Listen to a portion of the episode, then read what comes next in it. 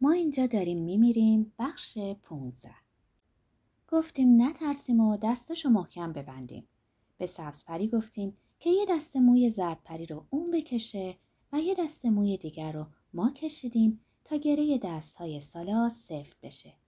بعد نوبت دهنش بود. نباید صدایی از دهنش بیرون می اومد. وقتی سالا جیغ کشید و بدنش رو تکون داد تا فرار کنه بخت با ما یار بود که آدمی زادا بیدار نبودن. خودش گفت ما در سرزمین دیگری نیستیم. گفت سرزمین آشپزخونه مثل سرزمین های دیگریه که ما از دور می‌دیدیم. گفت وقتی آفتاب غروب کنه و مثل جنگل همه جا تاریک بشه دست همدیگر رو بگیریم و سرزمین خونه رو بگردیم. سالا گفت آدمیزادا در خونه زندگی می‌کنن و اسم اون سرزمینی که پری آدمیزادا میشینه و صفحه نورانی رو نگاه می‌کنه حاله. گفت اینا اسمشون اتاقه و فرق زیادی با جنگل ندارن. فقط باید راهمون رو علامت گذاری کنیم تا گم نشیم. خودش هم می‌خواست با ما بیاد. سالا به ما کلمه های بدبو تلخ میگه. سالا بد جنسه ولی از وقتی فهمیده بزرگ شدنش به پیدا شدن چوب سبز پری وصله برامون حرفای خوب می‌زنه. سالا گفته مواظب جادوگر باشیم. گفت به نظرش پری خله. ما نمی‌دونیم فرق بین آدمیزادای خل با بقیه چیه ولی سالا می‌دونه. سالا نقاشه به گمونمون. خودش گفته روزی هزار تا از اینا رو رنگ می‌کنه توی ادارش. گفت آدمیزادا رحم ندارن.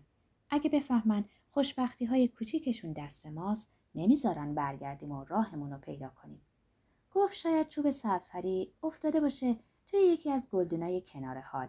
ما اول باید بگردیم حال رو پیدا کنیم و بعد بفهمیم گلدون چیه. سالا می‌خواست با ما بیاد. گفت مثل کف دستش همه جا رو می‌تونه شناسایی کنه. گفت ما خنگیم.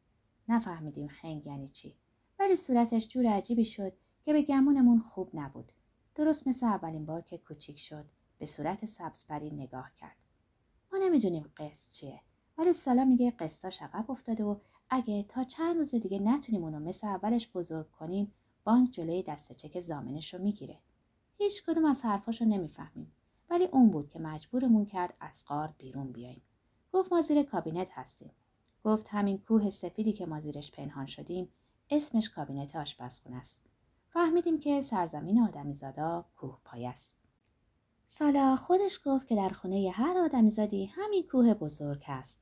شانس آوردیم که کوه سفید به ما پناه داد وگرنه چطوری می‌تونستیم پنهان بشیم سبز پری جلوتر راه می‌رفت خیلی ترسیده و غمگین بود و موش مدام زیر پاهاش میپیچید بهش یاد دادیم که با حلقه ای از موش بقیه رو بالای سرش جمع کنه اینو وقتی یاد گرفتیم که خوشبختی کوچکی رو برای زنی می بردیم که بیمار بود و بانوی مهربونی براش غذا آورد.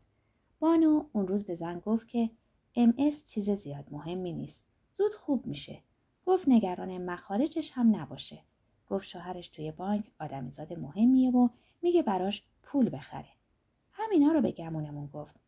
ما براش خوشبختی کوچکی برده بودیم. شب که شوهرش برمیگشت بهش می‌گفت که خیلی دوستش داره و اندازه اون درد می‌کشه.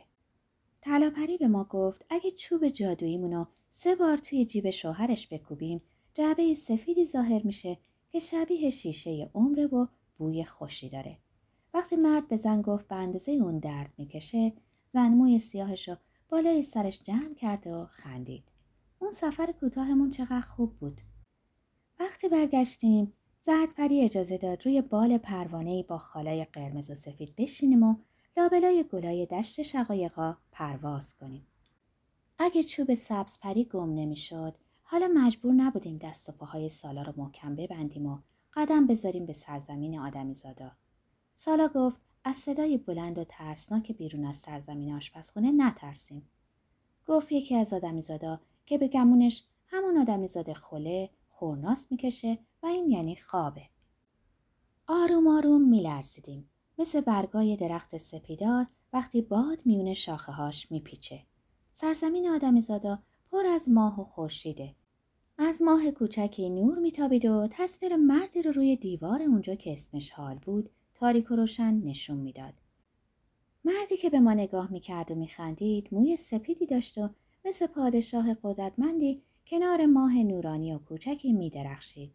سبز پری آهسته گفت بگمونم آقا جون پری و جادوگر باشه. تقصیر ما نبود که چیز زیادی از سرزمین آدمیزادا نمی‌دونستیم. بچه پریا هیچ وقت اجازه نداشتن به سرزمین آدمیزادا نگاه کنن. اونا توی جیب ها، کمودا و کشه های آدمیزادا منتظر میمونن و باید کاری رو که طلاپری می‌گفت در چشم برهم زدنی انجام می‌دادن و برمیگشتن به جنگل. سالا به ما گفت اسم جاهایی که خوشبختی های کوچیک برای آدمیزادا می‌بریم کمد، جیب و کشو است. ما فکر می‌کردیم پشت تخت سنگی پنهان میشیم. سرزمین حال پستی بلندی زیادی داشت. سالا به ما گفت نترسیم و فکر نکنیم بلندی هایی که می‌بینیم قار و کوه و جنگله. گفت اسمشون مبل و میز و تلویزیونه. سبزپری از تپه بالا رفت و روی تخت سنگی نقره‌ای نشست. گفت بوی بیدمشک به مشامش می‌رسه. دستشو گرفتیم و گفتیم هر لحظه ممکنه جادوگر بیدار بشه. فکر کردیم به جنگل رسیدیم. انبوه برگ های جنگلی با برگ های پهن که تا به حال ندیده بودیم. کنار حال به چشممون خورد. همه درختها در گوی سفیدی بودن. سبزپری دوید طرف جنگل. دستشو گرفتیم که گم نشه. سبزپری سر به حواس. همینطور شد که راه جنگل رو گم کرد و افتاد توی کشوی میز اداره سالا. چوب سبزپری میون برگای جنگل نبود. بچه پریا می‌تونن با بستن چشماشون به اندازه بلندی موشون که پنج روی زمین همه جا رو ببینن. قدم برمی داشتیم و چشمامون رو میبستیم تا صدای چوب سبزپری رو بشنویم ولی پیداش نکردیم. سالا گفته بود حواسمون به زمان باشه. به سرزمین آشپزخونه نگاه کنیم و هر وقت دیدیم صبح نزدیکه زود برگردیم. سالا گفت آدمیزادی که شبیه جادوگراست صبح زود بیدار میشه ولی پری تا دیر وقت میخوابه. سبز پری گفت حالا که تا اینجا اومدیم بریم به سرزمین اتاق خواب. توی تاریک روشن اتاق پری رو دیدیم که با دهن باز خورناس می‌کشید. ترسیدیم و دستای همدیگر رو گرفتیم. مثل همون وقتی که موش بزرگی ما رو وسط جنگل دید و دنبالمون کرد. وقتی بچه پریا میترسن بارون میباره. کشوی کوچکی کنار جایی که پری خوابیده بود به چشممون خورد. روی کمد کوچک گوی زردی بود با نوری کم. آدمیزادا به خورشید و ماه خیلی علاقه دارن. باید بعدها به طلاپری بگیم که هر آدمیزادی برای خودش خورشید و ماه کوچکی داره. صدای تیک تاک هم به گوشمون رسید. از جعبه سیاهی صدای تیک تاک می اومد. سبزپری به کشوی نیمه باز کمد کوچک اشاره کرد و قبل از اینکه چیزی بپرسه میان تاریکی کشو گم شد. صدای خشخش آرومی به گوش می رسید. ما هم آهسته پایین رفتیم و در همون حال به چشمای بسته پری نگاه می کردیم و به صورت بدون رنگش که اصلا ترس نداشت. کشو نیمه تاریک بود. نور خورشید روی کمد میتابید. سبزپری به صفحه صاف و تیره دست می‌کشید. برگای سپیدی رو نیمه باز می‌کرد و دوباره سفر میگذاشت روی اون. چوب سبزپری نمی‌تونست اینجا باشه. بچه پریا وقتی بخوان کسی صداشون رو نشنوه با چشماشون حرف می‌زنن. چشمای سبز پری مثل ستاره های ریز آسمون میدرخشید. با چشماش به ما گفت که حالا یادش اومد خوشبختی عجیب اون پسر چی بوده. برای آدم زادا این صفحات سپید خیلی مهم هستن. انقدر مهم که مکتوب کردن نامی در اون می‌تونه خوشبختی کوچکی باشه. سبز پری گفت اون به همین صفحات سپید سه ضربه چوب زده. اون وقت مردی شبیه همین پری که با صدای بلند خورناس می‌کشه صفحات و با رویهی سرخ رنگ به مادر اون پسر داده و گفته اینم شناسنامه که می‌خواستی. اسمشو گذاشتم سیروس. فامیلش هم شد صادقی. یعنی من شدم باباش. حالا گند شما یه عمر افتاد بیخری شما. از ما به خیر و از شما به سلامت.